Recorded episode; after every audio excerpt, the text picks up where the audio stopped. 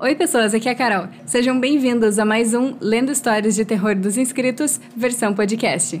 Os primeiros episódios vão ser contando as melhores histórias dos terror e make que foram feitos até agora, com algumas histórias inéditas no meio. Quantas histórias, eu não sei o que é real ou não, nem quem escreveu ou se foi inspirado em algum livro, filme ou outras histórias. Eu simplesmente separo os e-mails mais massa e bizarros e venho ler aqui para vocês. Vamos começar então. Campos da Noite eu mantenho meu filho dentro de um baú. Todas as manhãs, quando acordo, abro o baú onde guardo meu filho. Eu acaricio seu pequeno crânio e murmuro: Bom dia. Embora eu saiba que ele não pode mais me ouvir. Espero que ele não pense que eu o abandonei. Espero que ele saiba que eu nunca vou fazer isso.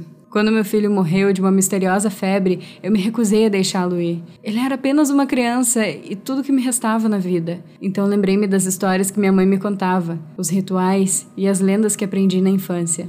As regras de trazer alguém de volta do submundo pareciam tão fáceis. Eu zombei das histórias daqueles que falharam, certo de que a minha força de vontade seria mais forte que a deles. Abri caminho até os campos da noite e encontrei a alma pálida e fraca do meu filho. Guiei ela de volta ao seu corpo, nunca olhando para trás, nenhuma vez. Quando vi meu filho, abri os olhos novamente e sorri para mim, pensei ter feito a escolha certa.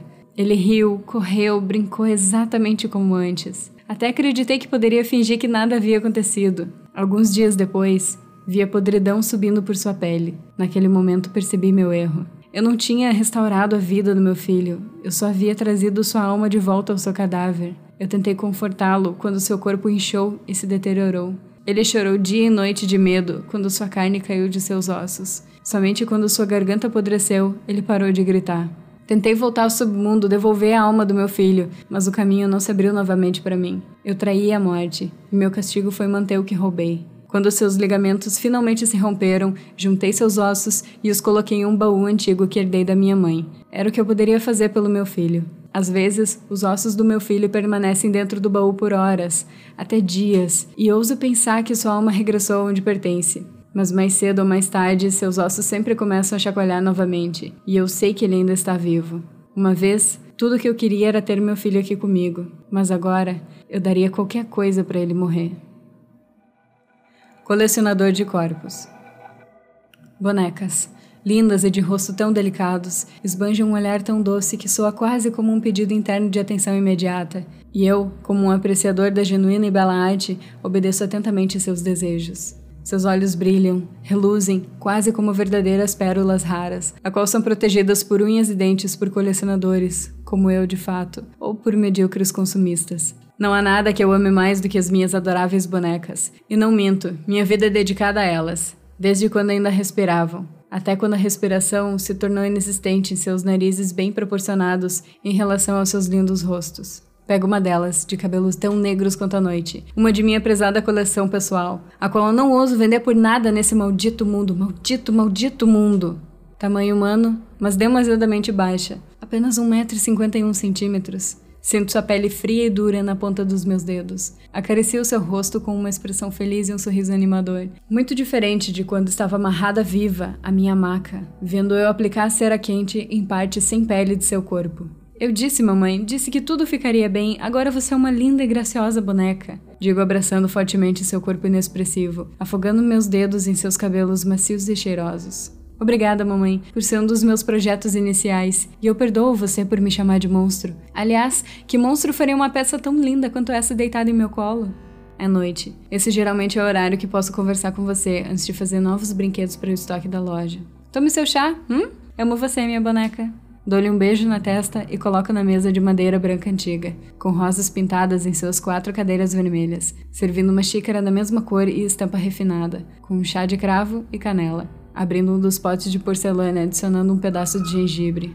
Seu favorito? Acertei? Digo sorrindo como um palerma, pegando meu casaco de cor preta, me retirando do cômodo espaçoso e arrumado, trancando a porta, indo até a porta de baixo da escada, fechando tão rápido quanto foi aberta. Descendo as escadas escuras, rumo ao compartimento debaixo do grande tapete indiano do porão. Tiro o tapete empoeirado e abro a pequena portinha com uma única chave existente para tal, descendo a escadinha de madeira, chegando ao solo gelado e sem vida.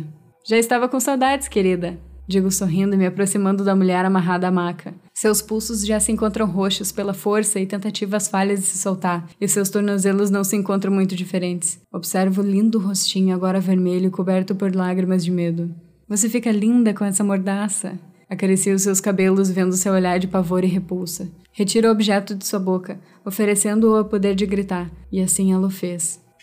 Socorro!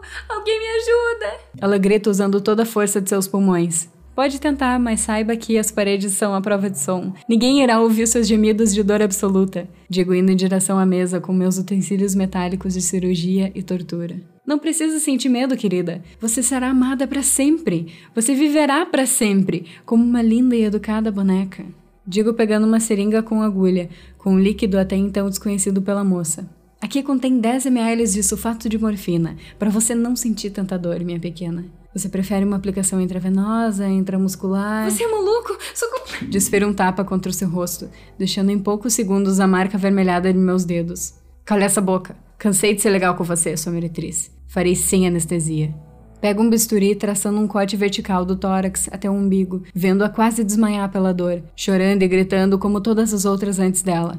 Tenho a bela visão de seus órgãos e seu corpo, enquanto seu sangue vai caindo da maca em direção ao chão, como um chafariz de chocolate de confeitaria. Qual você quer que atire primeiro? Hum? Vejo com a cabeça para o lado, quase caindo inconsciente, e uma pequena listra de saliva escorrendo entre seus lábios. Ok, vamos começar tirando seus intestinos. Depois de longos minutos cortando e removendo vasos ligados ao órgão, termina a remoção. Vendo a bela moça agora sem vida, com os olhos arregalados e a boca aberta, sussurrando um último pedido de ajuda que nunca escutado nem atendido. Não se preocupe, minha Lolita. Você agora viverá feliz e pura. Seus pecados foram perdoados. Suas lágrimas secaram e não irá mais sofrer. Agora és uma linda e graciosa boneca. Tuspero vermelho. Não sou um alcoólatra. Eu sei que é isso que todos os alcoólatras dizem, mas eu juro, eu não sou. Creio que eu tenho apenas um probleminha com álcool. Houve um incidente com uma garota que meio que me fez ficar sóbrio, literalmente e metaforicamente. Não tinha sido a primeira vez que um encontro com uma mulher não tinha dado certo para mim, mas esse fez com que eu questionasse o quanto eu estava bebendo. Então decidi que ficaria sete dias sem álcool. Tenho um fraco por vinho, mas decidi que não colocaria nada alcoólico na boca. Sem cerveja, sem licores, sem nada. Meu plano era ter uma semana bem monótona, mas eu estava determinado a me desafiar. No dia seguinte, eu encontro desastre. E o dia que decidi parar de beber, meu melhor amigo Natan começou a me pressionar para experimentar um vinho novo. Tem uma garrafa incrível aqui. Ele me mandou por mensagem. Se chama Tuspero Vermelho. Dá uma procurada, é o melhor vinho no mercado. Dá um pulinho aqui em casa e vamos dividir uma garrafa. Tentei explicar que estava dando tempo com a bebida, mas ele começou a forçar a barra. Você tem que experimentar, você vai gostar. Tuspero Vermelho, só uma taça. Eu ignorei. Ele nunca havia me pressionado antes por causa de alguma bebida alcoólica, então supus que era um vinho realmente bom, mas podia esperar uma semana. O estranho é que parecia que todo mundo estava comentando sobre esse vinho. Fui no mercadinho comprar algumas coisas e o garoto do caixa me olhou com um olhar estranho. Você não esqueceu a sua garrafa de Tuspero Vermelho? Perguntou. É o melhor vinho do mercado, você tem que provar, vai curtir. Falei que tinha parado de beber e ele me deu um sorriso doce, porém estranho. Era um sorriso muito falso. Só uma taça, prove! Peguei minhas coisas e saí de lá. Minha amiga Aline me convidou para jantar. Aceitei porque achei que jantar em um restaurante faria eu esfriar um pouco a cabeça. Falei para ela que não queria especificamente em um bar. Ela aceitou e fomos jantar em um restaurante chinês. Sentamos em uma mesa como de costume. Pedi frango xadrez, ela pediu um prato com porco e uma taça de vinho tuspero vermelho. Eu revirei os olhos. Por que todo mundo tá tão obcecado com esse vinho?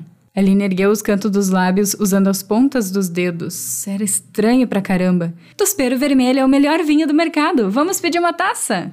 Não! Eu tirei as mãos dela dos lábios. Acabei de te falar que eu não tô bebendo mais. Vamos, querido! Ela respondeu, a língua caída no canto da boca. Você tem que provar, você vai gostar! O que esse vinho tem de tão especial, afinal? Minha vontade era de me levantar e ir embora. Mas a garçonete tinha voltado à nossa mesa carregando duas taças de vinho. Eu, eu não pedi isso! Falei com raiva. Mas é o melhor vinho do mercado! Ela respondeu. Um de seus olhos estava fechado com força, o outro estava aberto e se mexendo para lá e para cá. Você tem que provar, você vai gostar. Aline ergueu sua taça e, ao invés de bebê-lo, ela jogou contra o rosto. O líquido vermelho borbulhou quando tocou sua pele, manchou seu vestido. Com nojo, empurrei minha cadeira para longe da mesa. Percebi que todos os outros clientes estavam olhando para nós. A maioria também jogava vinho em si mesmo, alguns no rosto, outros no colo. Aline, eu mal conseguia falar. Ela estava de pé, sua saia erguida, as calcinhas em volta dos tornozelos. Ela estava tentando inserir a taça de vinho nela mesma. Eu gritei, ela parecia sentir dor, mas não parava. Eu ouvi a taça quebrar e finalmente ela sorriu.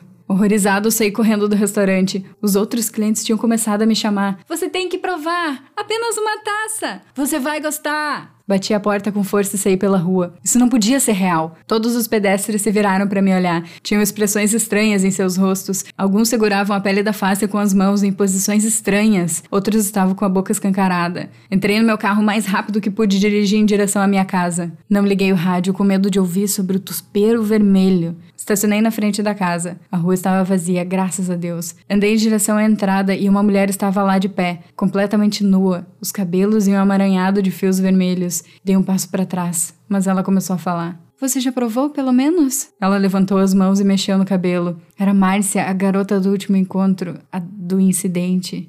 Ela não estava sorrindo. Haviam roxos e hematomas em suas coxas e braços. Você vai gostar, prometo. Márcia, eu sinto muito.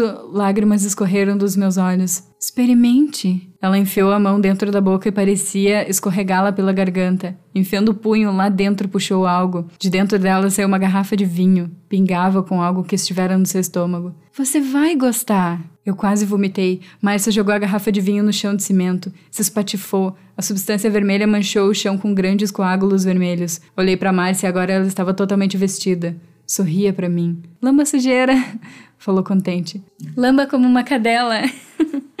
ela riu. Corri dela em direção aos fundos da casa. Consegui chegar à porta, as chaves em minhas mãos trêmulas. Eu tremia de medo. Finalmente consegui abrir a porta e caí no chão da cozinha. Tranquei a porta imediatamente. É aqui onde estou agora, trancado na minha casa. Posso ouvir Márcia lá fora. Experimente, por favor. Sai a taça, experimente, você vai gostar. Outros estão com ela porque reconheço a voz do Natan e da Aline junto da dela. Experimente. Você vai gostar. Só uma taça. Experimente, você vai gostar. Você vai gostar.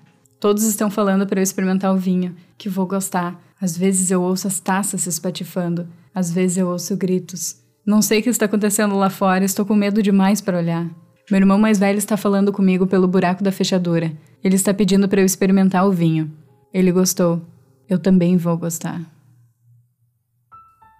O menino. Meu nome é Miriam, tenho 22 anos e alguns anos antes de eu nascer, meu avô comprou terrenos para todos os filhos construírem suas casas na mesma rua, para manter a família unida. A casa dos meus avós é a maior e tem um porão com um portão que liga a casa de uma das minhas tias. É um porão bem grande e nele tem uma pequena lavanderia, um quarto e um banheiro. O quarto tem apenas a porta e uma janela, que deixa ver todo o resto do porão. Não sei ao certo o porquê desse espaço no porão, mas sempre me senti desconfortável estando lá. Quando queríamos pegar um atalho para a casa da minha tia, sempre passávamos correndo e de olhos fechados. A casa da minha tia entrou em reforma, e quando foram arrumar o quarto das minhas primas, decidiram mover todas as coisas delas para o quartinho no porão, e seria lá que elas iriam dormir durante todo esse período. Eu e minhas primas dormíamos muito na casa das outras, por isso decidimos que, na primeira noite delas no porão, eu ficaria junto. Tínhamos 8, 10 e 12 anos, e ficamos acordadas conversando até a madrugada. Me lembro de estarmos rindo quando ouvimos um barulho. Ficamos quieta. Estávamos morrendo de medo de ter ratos naquele lugar. Foi aí que ouvimos o barulho mais uma vez. Era um barulho de algo batendo em um vidro. Todas nós viramos para a janela e tudo que nós conseguimos ver era uma silhueta, alguém parado na frente da janela, com uma mão no vidro. Mas não era uma pessoa adulta. Achamos que era meu primo, irmão delas, no caso, tentando pregar uma peça, nos assustar. Minha prima mais velha ficou brava. Nós mandamos ele ir embora e ele continuava lá, parado. Resolvemos ignorá-lo. Foi então que ele começou a socar o vidro. Parecia que tudo estava tremendo, a porta, as paredes, até o teto. Fui tomada por um medo que nunca senti antes. Estava sufocada. Senti que eu ia morrer. Os socos na janela faziam um barulho muito alto e já passavam das três da manhã. Ficamos com medo dos adultos brigarem com a gente por causa do barulho, e por isso nós três saímos do quarto para brigar com ele. Mas não tinha ninguém lá. Corremos para casa delas e o meu primo estava deitado na cama, dormindo. Acordamos os meus tios, perguntando se eles não tinham ouvido todo o barulho, e eles disseram que não. Falamos que tinha alguém no porão e insistimos em contar para os nossos avós, mesmo os meus tios não acreditando na gente. Minha avó, no entanto, acreditou. Ela nos disse que já o havia visto algumas vezes, mas que ele não fazia nada, que talvez ele quisesse fazer amizade e que não deveríamos ter medo. Já se passaram quase 15 anos que isso aconteceu. Durante esse período, todos os meus familiares que precisavam passar a noite no quarto do porão por algum motivo foram visitados por esse menino. Nunca soubemos o que ele é, nem o motivo pelo qual ele aparece, mas ele está sempre ali. O creme 5 de julho de 2015. Não consigo acreditar o quanto tá demorando. Sim, eu sei. Ah, coisas que vêm da China demoram mais para chegar em Rhode Island do que se estivesse no Canadá. Eu não ligo. Paguei muito dinheiro nessa merda. Eu esperava que os vendedores fossem um pouquinho mais atenciosos com seus clientes. Que merda. O rastreio diz que tá na porcaria de Rotterdam. Achei que ia ser enviado por uma companhia aérea para cá, porque precisa ser refrigerado. Se estiver parado na porcaria de um container fervendo ao lado de roupinhas de bebês e alguns vibradores, eu vou ficar tão chateada. Gastei 155 dólares. 6 de julho de 2015. Tô tão chateada, já faz mais de uma semana. Mandei e-mail para a empresa e eles responderam bem rápido, dizendo: sim, tá refrigerado. E também, sim, chegará em perfeito estado quando chegar. Mas eu tenho que esperar mais sete malditos dias. Vai ficar perto demais o dia do casamento da Carlota e preciso que minha pele esteja perfeita em todas as fotos. Não posso estar pior que minha irmã mesmo que ela seja noiva. Espero que as pessoas olhem para as fotos do casamento e pensem: é, a Carlota está bonita, mas a Rachel sempre rouba todos os olhares. Porque rouba a cena mesmo. 10 de julho de 2015.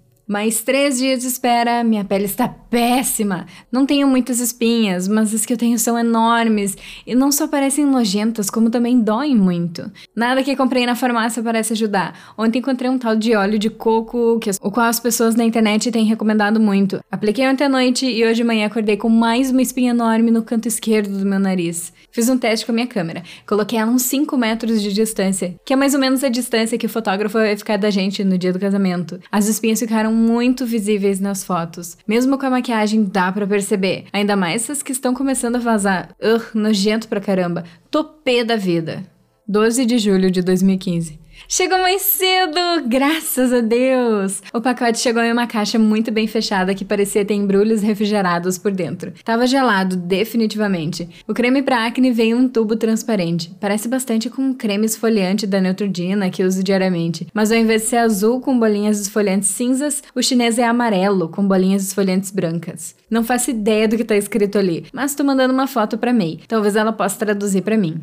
Atualização 1125. Ok, May disse que está escrito apenas cuidados com a pele e para imperfeições. As instruções dizem mantenha refrigerado, use imediatamente após o banho quente, uma continha do tamanho de uma impressão digital. Deixe agir por meia hora e lave com água morna. Para melhores resultados, use duas vezes ao dia durante uma semana. Inchado moderado pode ocorrer, mas é normal. Se descamação severa acontecer, pare de usar imediatamente. Fui direto pro banheiro e coloquei a água mais quente que eu podia aguentar, para que meus poros abrissem bem. Apertei as espinhas que já estavam prestes a explodir e quase vomitei quando a maior estourou e eu ouvi a bolota de pus bater na parede do box. Ugh. Essa sangrou bastante. Espero que o creme não faça arder muito. Peguei o creme de dentro do frigobar, que fica no canto do meu quarto, e comecei a aplicar no meu rosto. Queimou tanto, mas pelo menos tem um cheirinho bem gostoso. Me lembra o perfume da mãe da May, mesmo que tenha uma essência estranha por trás. Mas não de um jeito químico, apenas hum, estranho. Tanto faz. Deixei por meia hora, como dizia, lavei e fui pro trabalho. Atualização 2250. Meu trabalho foi uma bosta, como sempre, mas fiquei com uma boa sensação no rosto, pelo menos. A queimação parou assim que eu lavei meu rosto e ficou bem suave, definitivamente menos oleoso. Pude ver no espelho do trabalho que meus poros estavam um pouco maiores que o normal, mas não pareciam oleosos. Os cravos sumiram também. Por enquanto, tudo ótimo. Cheguei em casa, tomei mais um banho quente e apliquei novamente. Esfreguei o esfoliante no local onde os espinhos maiores estavam, esperando que isso as detonasse. Uma estourou e acertou o espelho parecendo uma colherada de purê de batata, e doeu pra caramba quando o creme entrou na feridinha aberta. Rangi os dentes enquanto esfregava as bolinhas ali. Meia hora depois, lavei o rosto e fui pra cama. 13 de julho de 2015. Meu rosto está muito melhor hoje de manhã. As espinhas grandes ainda estão no meu rosto, mas dá para perceber que estão diminuindo, definitivamente. Nenhuma tava com uma cabeça amarela. Entretanto, a minha pele tá um pouquinho inchada e quente. Fico feliz que o creme continue a agir, mesmo depois de estar lavado. Hoje estou bem mais confiante, mesmo que o meu rosto não esteja do jeito que eu quero pro casamento. Tenho que voltar pro trabalho agora. Mas só queria dizer como é bom não estar com vontade de arrancar minha cara fora. Atualização 22 e 30. Aparentemente o creme faz com que eu ficasse mais corajosa, porque hoje chamei o Todd aqui do trabalho para sair. Eu quero trepar com esse cara faz dois anos e eu vou. 14 de julho de 2015. Ontem à noite, quando eu tomei o banho e apliquei o produto, minha pele começou a descamar um pouquinho. Não tô muito preocupada com isso, porque todos os outros produtos para acne que eu usei no passado fizeram com que minha pele descamasse um pouco. Vou ficar de olho e monitorar se não ficar pior. Mas não consigo acreditar o quão feliz eu estou e o quanto está funcionando. Retiro tudo que eu disse sobre a empresa e sobre os chineses em geral. Ainda bem que a May não me ouviu. Meu Deus. Atualização 21 e 19. Todd estava tão gostoso no trabalho hoje. Mal posso esperar para o nosso encontro no final de semana. May veio me ver e apontou para ele durante a nossa conversa, mas acho que ele nem notou. Ela concordou comigo que ele é um gostosão. Falou que se eu não transasse com ele no próximo final de semana, ela iria atrás dele uma hora depois. Mas ela nem teria chance com ele. Lol. Meu rosto tá legalzinho, mas bem mais inchado que o normal. Entretanto, as espinhas grandes estão quase desaparecendo totalmente. Arrisco dizer que a minha cara tá quase boa, pela primeira vez em 10 anos. Dos 12 até os 22, a minha pele foi bem bizarra. Não é de se admirar que eu tenha virado uma babaca com as pessoas. Ah, não, espera. Eu sempre fui. Lol. 15 de julho de 2015. Minha pele tá tão macia!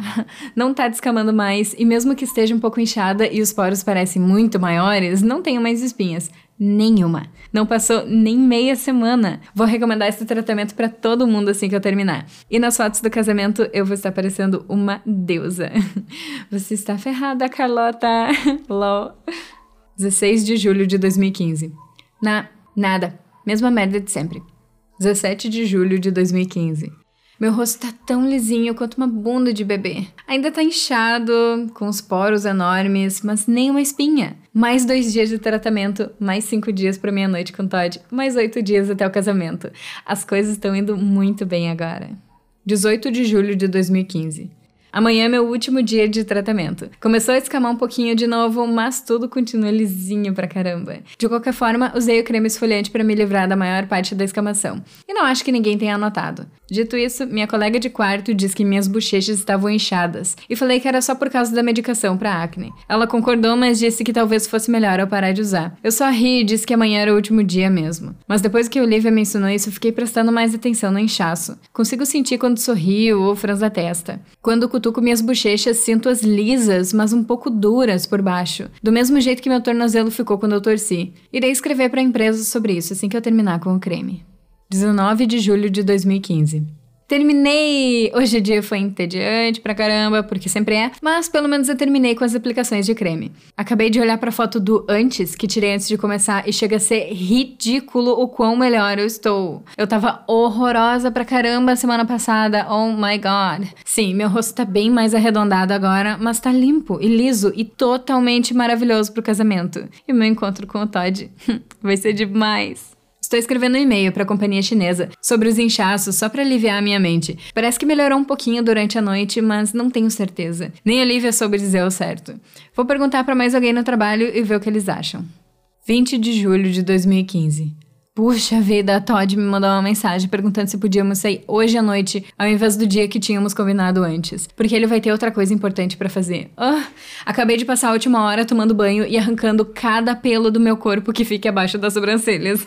Tem que admitir, eu tô um pouco temerosa a respeito do inchaço do meu rosto. Quando saí do chuveiro, apertei um dos maiores poros que tá perto do meu nariz e uma das malditas bolinhas esfoliantes saiu de lá. Fiquei preocupada, esfreguei as bolinhas com muita força quando tava tentando me livrar da descamação infecção. A última coisa que preciso agora é lidar com uma infecção. Essas bolinhas não devem fazer nada bem se ficarem presas dentro da sua pele. E. Estou indo agora pro encontro. Talvez amanhã eu dê uma passada em postos de saúde para eles darem uma olhada no meu rosto. Na verdade, não dói muito, porém, dei mais umas apertadas nos outros poros e outras bolinhas saíram. Uf, não sei o sangue ou o pus nojento que indicaria que minha cara tá infeccionada. Então provavelmente eu tô bem. Tanto faz. o importante é que eu vou com ele hoje à noite. 13 de agosto de 2015.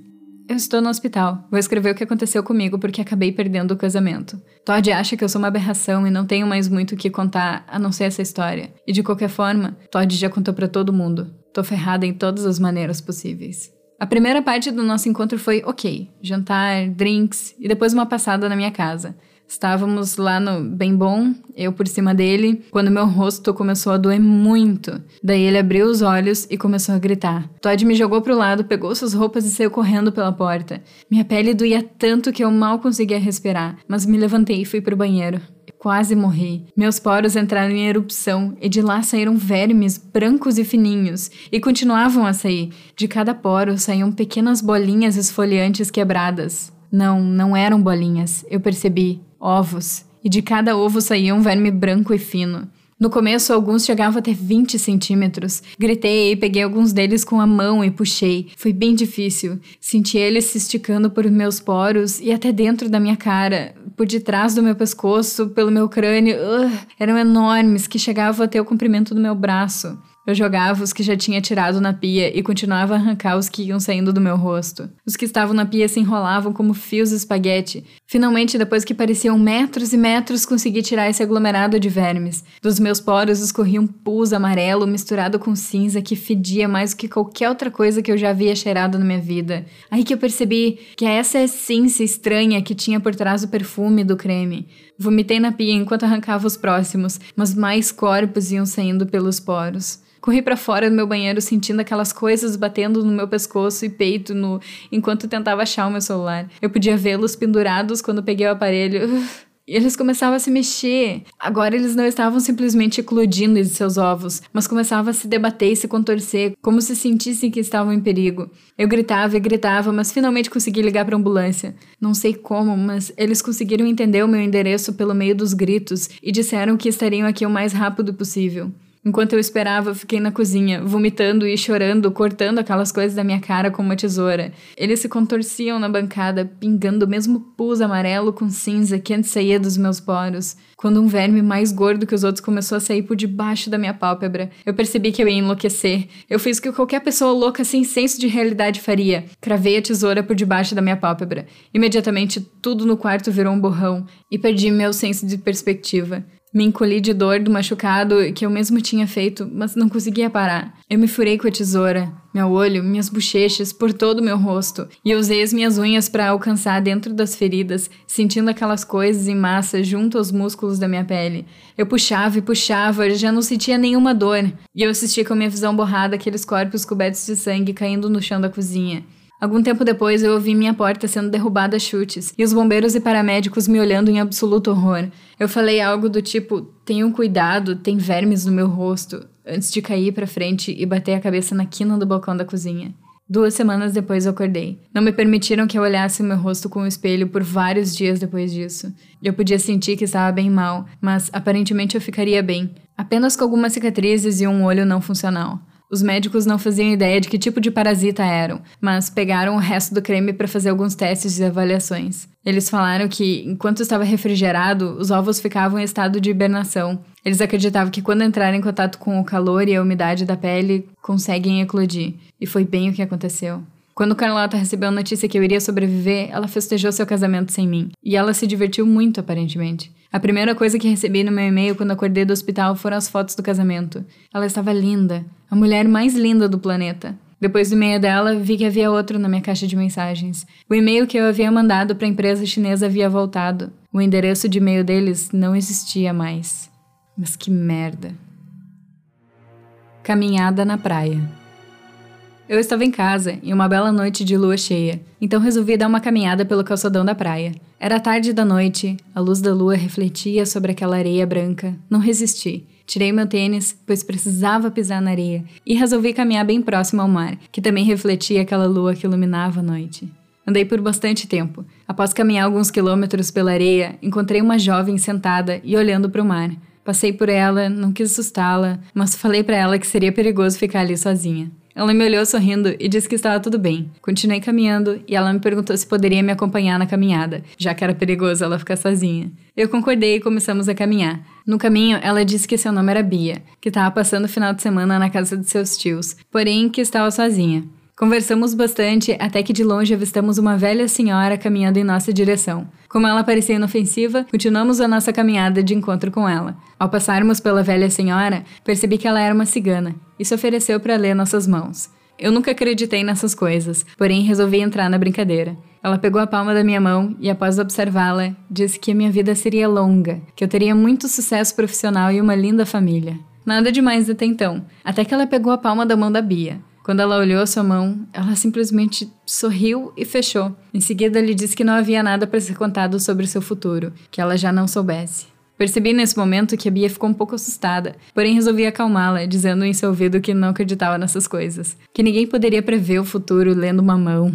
A velha cigana perguntou se eu poderia colaborar com alguma coisa. Eu tinha umas moedas no bolso e dei todas para a velha, que ficou bem contente em receber. Bia colocou a mão dentro do seu bolso, porém a velha disse que não precisava colaborar com nada. A velha cigana, antes de ir embora, disse que precisava me contar um segredo.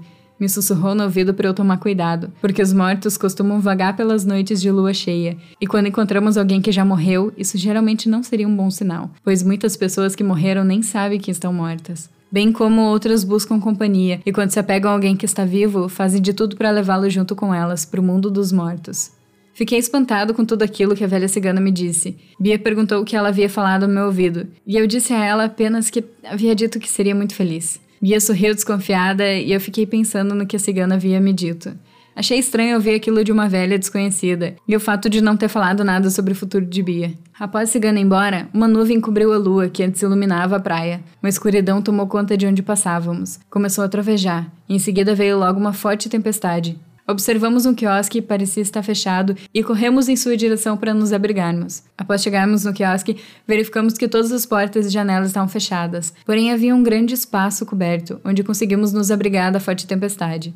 Choveu por aproximadamente uma hora. Após isso, a nuvem que cobria a lua foi embora, levando com ela a tempestade que caía sobre nós. Nesse momento, Bia me olhou e sorriu. Disse que daria um mergulho. Eu pensei que seria uma loucura mergulhar à noite após cair aquela tempestade. O mar ainda estava bastante agitado. Ela insistiu muito, porém eu disse que eu não iria entrar no mar e só falei que seria perigoso se ela entrasse naquele mar agitado.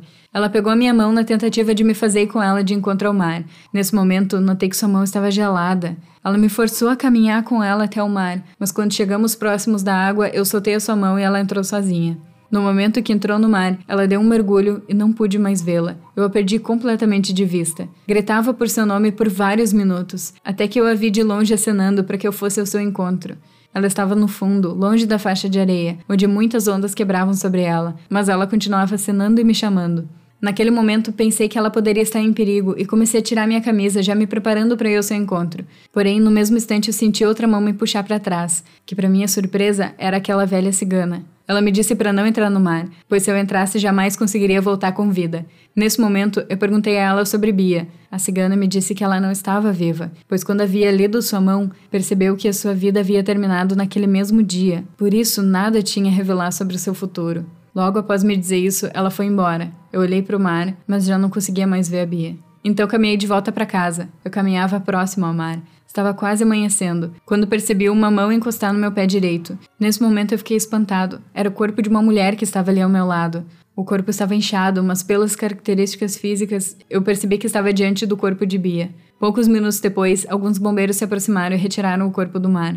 Conversei com um dos bombeiros, que me disse que a garota havia desaparecido no mar naquela tarde, porém ela havia sido vista pela última vez em outra praia, e o seu corpo somente foi encontrado muitas horas depois, em alguns quilômetros de onde ela havia se afogado. Eu retornei para casa muito chateado, pois havia criado um certo sentimento de amizade por ela. Quando eu cheguei na portaria do meu prédio, o porteiro disse que uma garota havia me procurado, mas que ele havia interfonado no meu apartamento e verificou que eu não estava. Então ela pediu um pedaço de papel e uma caneta para anotar um recado. Eu perguntei a ele quando essa tal garota havia me procurado em meu prédio. Ele me disse que haviam se passado apenas alguns minutos que ela esteve lá, que ela havia acabado de ir embora. Perguntei sobre as características dessa garota misteriosa, que, para o meu espanto, batiam com as características físicas de Bia.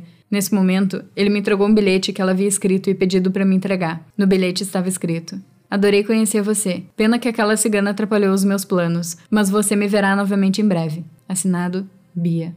Após isso, eu jamais caminhei sozinho na praia durante a noite novamente, pois eu sabia que de alguma forma ela tentaria me levar com ela para o mundo onde os mortos nunca descansam.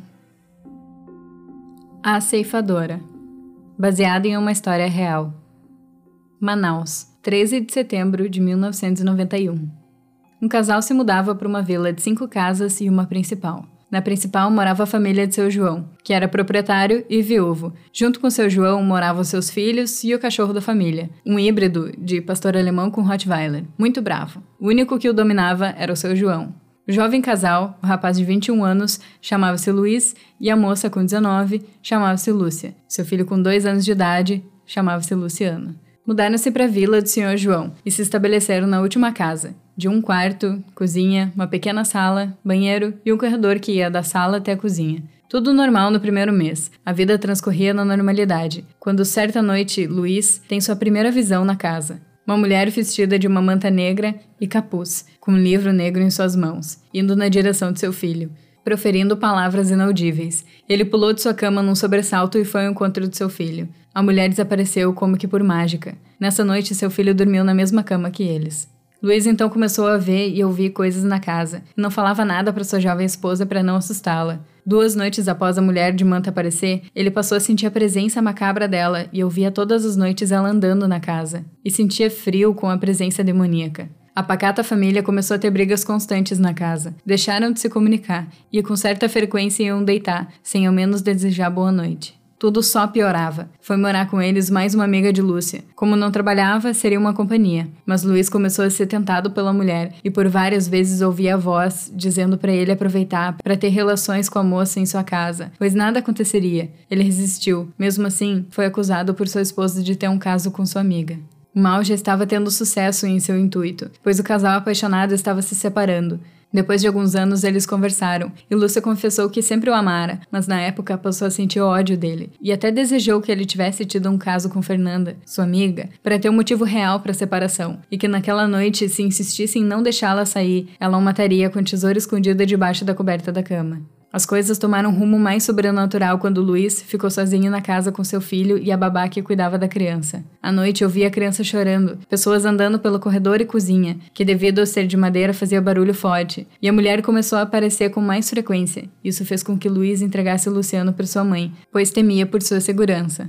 Na primeira noite sozinha em casa, um rato subiu em sua cama e roeu-lhe a unha do dedo do pé. Acordou assustado e ficou sentado na cama. Para sua surpresa, o rato, em vez de fugir, ficou encarando Luiz. Teve que jogar um objeto acertando o rato que só então fugiu.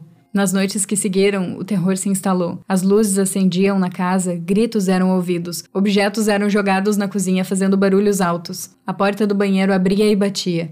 Luiz passou a ter sonhos demoníacos, que enfrentava o próprio demônio personalizado na forma da mulher. Na terceira casa morava uma tia de Luiz, e ele ouvia sua tia bater em sua janela e chamando por ele. Quando abria, não havia ninguém, somente o silêncio da noite e um frio imenso.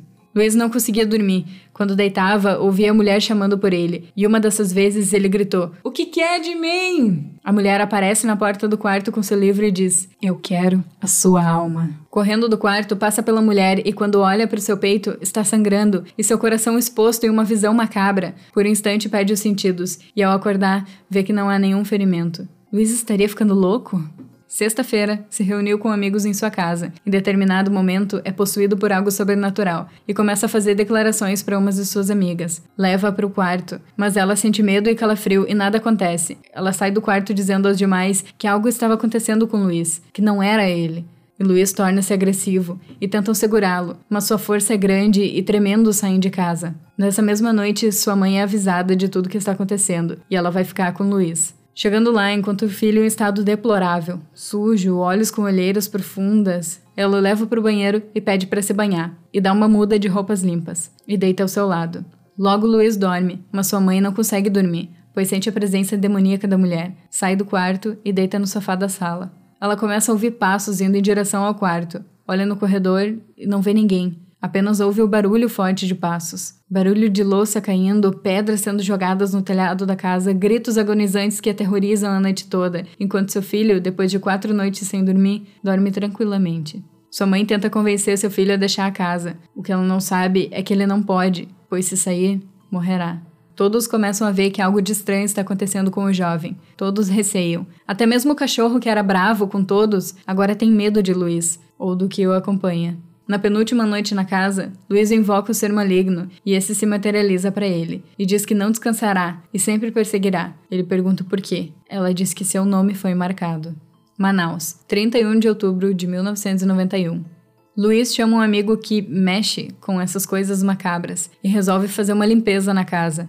Formam um círculo de sal e outras coisas que Luiz desconhece e começam a sessão. Quando é evidente a presença da mulher, ambos sentem o fedor de carne humana podre e enxofre. Começa a grande luta. Orações, poções e rezas em latim são proferidas. A casa começa a tremer e gritos de desespero são ouvidos. Vultos macabros se expõem aos moradores que fogem da vila apavorados. Luiz e seu amigo continuam na casa, lutando com o ser. Dentro do círculo estão protegidos, mas o ser maligno é astucioso e mostra a imagem do filho de seu amigo, que por um instante sai do círculo e o demônio fala: Esse será o sacrifício. Então Luiz vê seu amigo sendo esquartejado por seres repugnantes. Nisso a casa começa a pegar fogo rápido e Luiz mal tem tempo de pular a janela. Ao olhar para a porta em chamas, vê a mulher com a cabeça de seu amigo ainda gritando. Quando amanhece o dia, Luiz está inconsciente e é acordado por moradores que presenciaram tudo. Tudo parece calmo e ele diz que acabou. Luiz vai morar então com sua irmã. Na mesma noite, ele acorda e vê uma pessoa balançando sua rede suavemente e pensa que deve ser sua irmã, mas quando abre os olhos, ouve-se um grito de horror. Uma semana antes da mudança para a vila, Luiz está com seus amigos e resolvem brincar com uma tábua Ouija. Quando de repente alguém diz: Ei, Luiz, tem uma mulher atrás de você, com um livro negro nas mãos. Pedaços.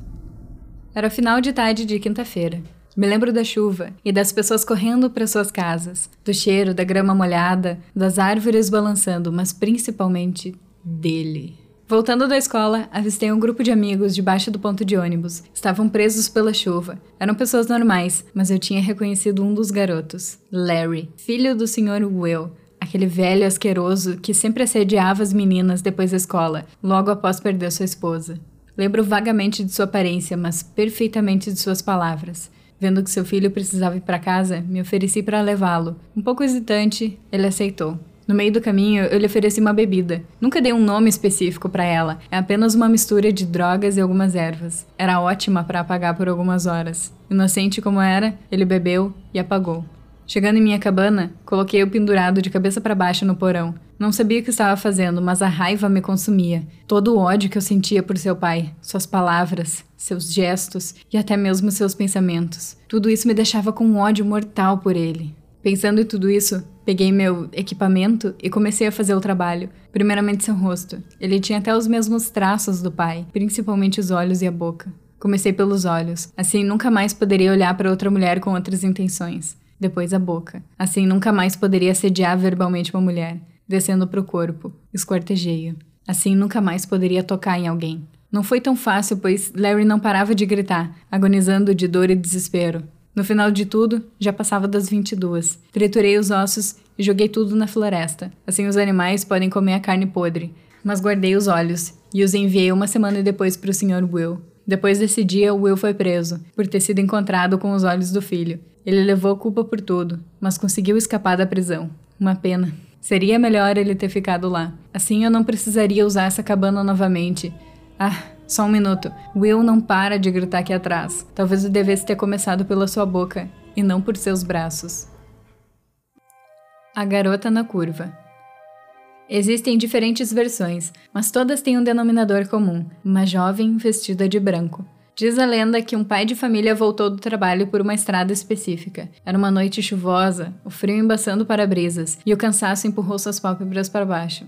Enquanto ele dirigia pela estrada, as gotas atingiram a janela de seu carro com mais violência, perdendo estabilidade no asfalto sinuoso. O homem aguçou seus sentidos e diminuiu a velocidade. Nesse mesmo momento, os faróis do veículo iluminaram a figura de uma menina que, encharcada pela chuva, esperava imóvel que um motorista tivesse piedade dela e a levasse ao seu destino. Sem um momento de hesitação, ele parou e a convidou para subir. Ela aceitou imediatamente, e ao se sentar no banco do passageiro, o motorista notou suas roupas. Ela estava em um vestido de algodão branco amassado e manchado de lama. Por seu cabelo emaranhado, parecia que estava esperando há muito tempo. Ele retornou à viagem e iniciaram uma conversa descontraída, em que a garota evitou várias vezes a história de como havia chegado àquele lugar, até chegar um momento certo. Com uma voz fria e cortante, ela pediu que ele diminuísse a velocidade até quase parar. É uma curva muito acentuada. alertou. O homem seguiu seu conselho e, quando viu como isso poderia ser perigoso, agradeceu. Ela, com a voz cortante e fria, disse: Não me agradeça, é minha missão. Eu me matei naquela curva há mais de 25 anos. Foi uma noite como essa. Um arrepio desceu pela espinha do homem e formigou sua pele. Quando ele olhou para o banco do passageiro, a jovem havia sumido. O assento, entretanto, ainda estava molhado.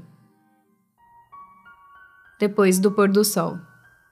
Quando eu era mais nova, nós morávamos em um bairro horrível. Nossa rua ficava em uma parte isolada da cidade. Barata, sujeiras, cheia de vizinhos estranhos e solitários. Um deles era a senhora Yaga, uma velhinha que morava no segundo andar de um prédio velho. Suas cortinas estavam sempre fechadas. Do outro lado da janela ficava um canto escuro da rua, onde a luz do poste não chegava. Toda noite eu via sua silhueta na frente da janela, olhando para o canto escuro. No fim da tarde, eu brincava com meu amigo Tommy. Ficávamos ali pela rua, na frente da minha casa. Um dia, depois do pôr do sol, Tommy se aproximou de mim. Eu estava sentado nos degraus do meu prédio, comendo uma maçã. Ele parecia preocupado. A minha bola caiu para lá, apontou no canto escuro da rua. Pode ir lá comigo? Não estava assim tão escuro e a esquina ficava bem pertinho. Por que eu preciso ir junto? Tom estava inquieto. Se eu for sozinho, a senhora Aga vai me pegar. Olhei para a janela, a silhueta se balançando na cadeira estava lá, olhando para a esquina.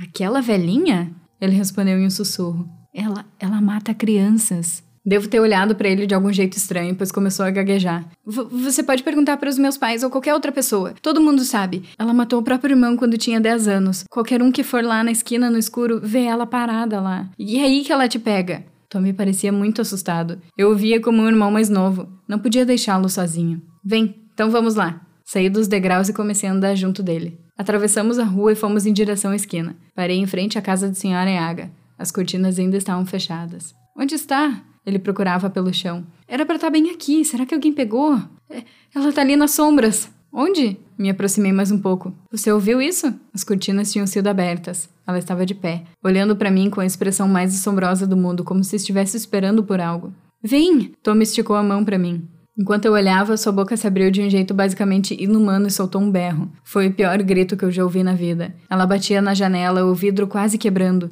Agarrei a mão de Tommy. Ela tentou me segurar, mas eu o puxei de volta. Fugimos. Eu sentia como se o grito tivesse nos seguindo. Até quando entrei no meu quarto, ainda podia ouvi-la pela janela. Ela berrou por horas seguidas.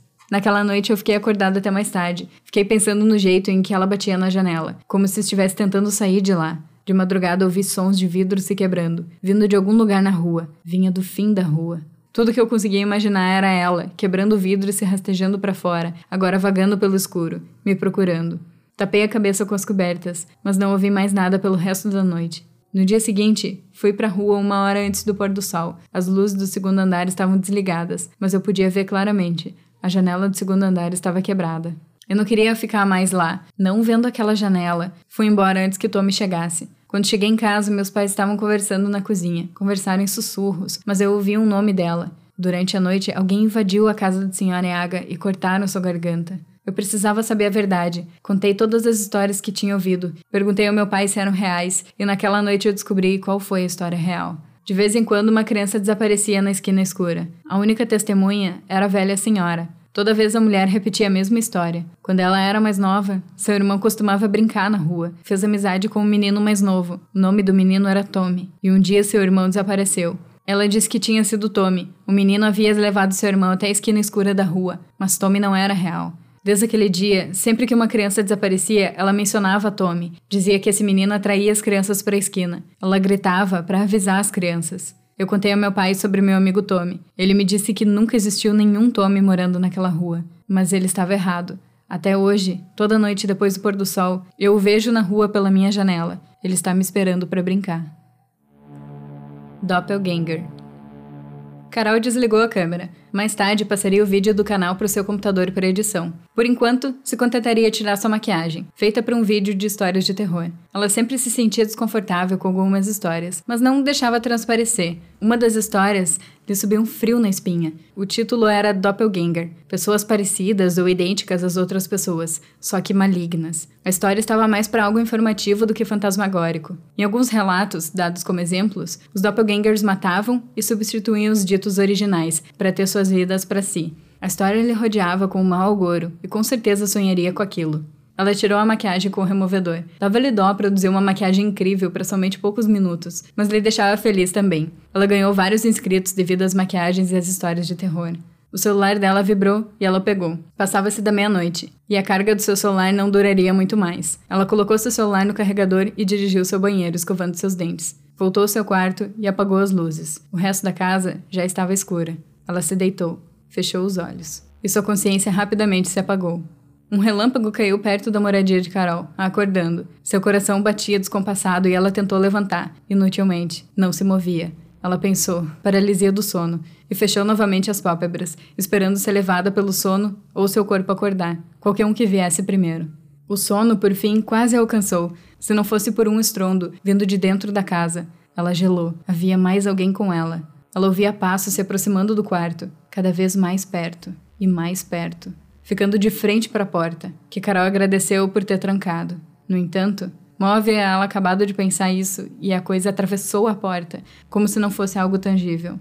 Era uma mulher, pelo menos era o que parecia. Era algo parecido com uma massinha de modelar, sem formas definidas, apenas um excesso de massa que se alongava do que parecia ser a cabeça, até os ombros e um corpo totalmente fosco e inverossímil. A coisa se aproximou dela, mais e mais, ficando cara a cara. Carol tentou gritar, mas o grito se perdeu em algum lugar na garganta. Os olhos arregalados da moça se encontraram com duas profundidades na parte superior do rosto da coisa, os possíveis olhos. A mão do monstro levantou e começou a se aproximar do rosto de Carol, que finalmente havia encontrado seu horror e gritou. Mas o grito foi abafado pela lamacenta mão da coisa. Carol se sentou em frente da câmera. Sua rotina, seus pincéis e maquiagens lhe faziam companhia. Ela, dentro de alguns instantes, ligaria a câmera. Ela antes olhou no seu computador, alguns comentários dos seus vídeos anteriores do seu canal no YouTube. Vários exaltando e apenas poucos haters. Era tudo o que ela queria. Quem por acaso tivesse algum poder telecinético repararia que seus pensamentos eram desordenados, gritantes e não seguiam uma ordem de padrão humana. Mas ouviria dentre tantos pensamentos um sobressalente e gritante: Consegui. Ela olhou para a tela de seu celular e percebeu que seu nariz estava meio torto. Ela deu um sorriso de canto. Levantou a mão ao nariz e o ajeitou, com facilidade de se moldar biscuit mole, até ficar equilibrado em sua face. Ela deixou o celular de lado, se inclinou sobre a câmera, ligando-a. Deu um sorriso idêntico ao da detentora original e, com a mesma voz de outrora, disse, ao mesmo tempo que balançava as pontas dos dedos de unhas postiças de modo divertido: Olá, pessoas! Aqui é Carol. Sejam bem-vindos a mais um Terror Make. O poema Alice sempre foi estranhamente cética e pé no chão. Mesmo com a sua pouca idade, ela já não acreditava em assombrações, em figuras festivas como Papai Noel e qualquer outra coisa que estava fora da realidade e que poderia ser considerado sobrenatural ou irreal. Um dia, sua mãe foi até o seu quarto e, com certo receio, entregou para ela um livro de capa de couro vermelha. O que é isso? A menor questionou. É o diário da sua avó, sabe? Como vocês eram muito próximas antes dela partir, eu achei que o mais apropriado seria entregar ele para você. A mãe respondeu acariciando os cabelos da criança enquanto ela olhava a capa do livro. Você chegou a ler, mamãe? Alice perguntou. Não, sabe. Eu não tive uma boa relação com ela. Ainda mais agora na velhice, sabe? Ela tava. Um silêncio parou ali, antes dela completar. Meio alucinada. Bem, eu espero que saiba que você também não é obrigada a ler se não quiser. Eu quero sim, a garota respondeu com um leve pulo na cama. Ela era fascinada por leitura. Após ouvir a resposta, a mãe saiu do cômodo e deixou a menina sozinha com os últimos pensamentos da sua avó materna. Ela abriu então a primeira página, e essa estava vazia. Ela passou página por página calmamente, até achar uma que tinha algo escrito nela. Havia apenas um poema, que ocupava uma página. Ela recitou, esperando ser um poema de temática agradável. Sozinha em meu quarto, não há nada a temer. A luz ainda está acesa, o sono não veio me abalar. É cedo da noite, nada vai vir me pegar. Sozinho em meu quarto, não há nada a temer. Já está ficando tarde, eu preciso me deitar. Com um pressentimento ruim, apago as luzes. Mas é cedo da noite, nada vai vir me pegar. Sozinho em meu quarto, não há nada a temer. No escuro vou caminhando até a minha cama. Me deito e me cubro por inteira. Tento dormir, tento dormir. Já passa da meia-noite. Acho que ainda não há nada a temer. Sozinho em meu quarto, Acho que não há nada para temer. Acordei assustada sem motivos às três da manhã. Sem sonhos, sem pesadelos. Respiro ofegante. Acho que há algo a temer.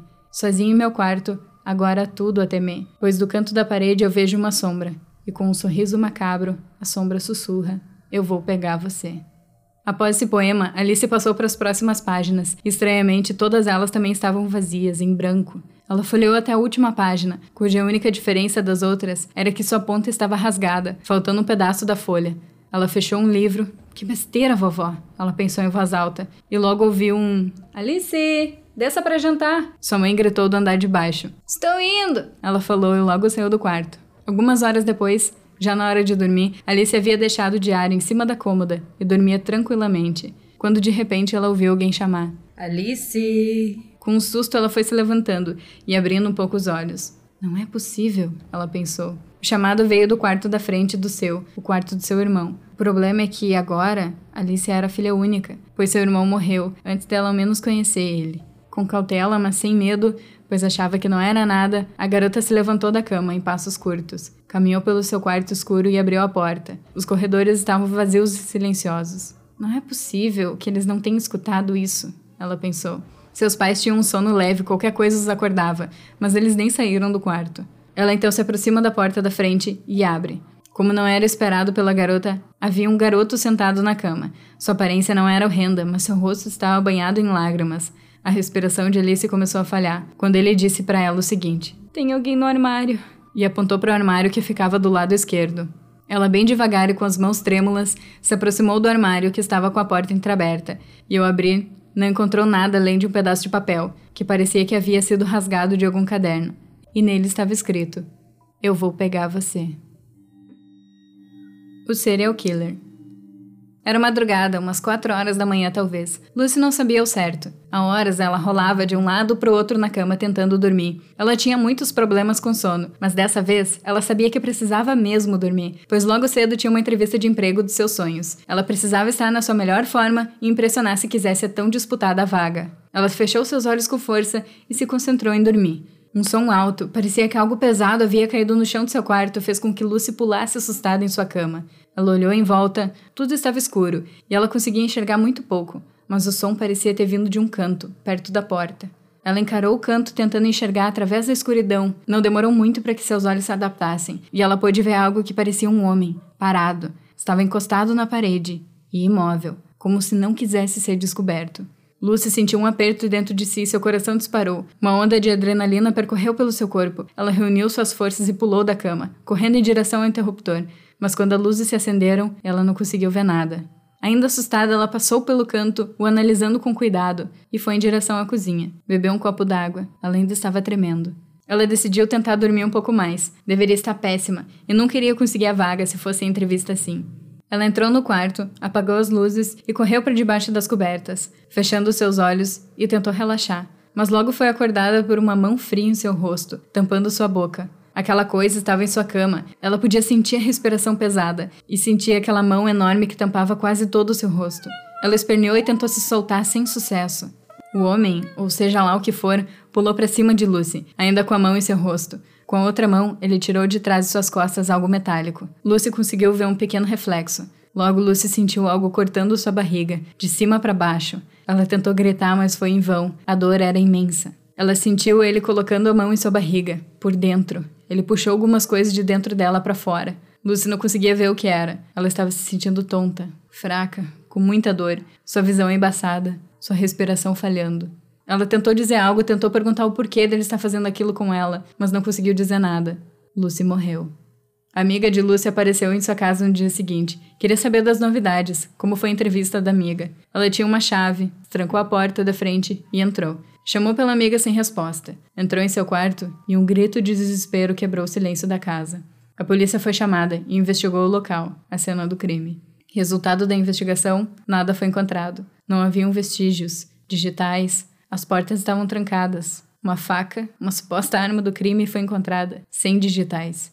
Ana, amiga de Lucy, não entendia. Sua amiga foi brutalmente assassinada, sem um vestígio? Isso é impossível, pensava ela. Sentada em frente ao seu notebook, ela fez uma pesquisa e tentou descobrir qualquer coisa que pudesse explicar toda aquela situação. Ana descobriu um homem chamado Anthony, que residiu no endereço de sua amiga muitos anos antes, um assassino em série.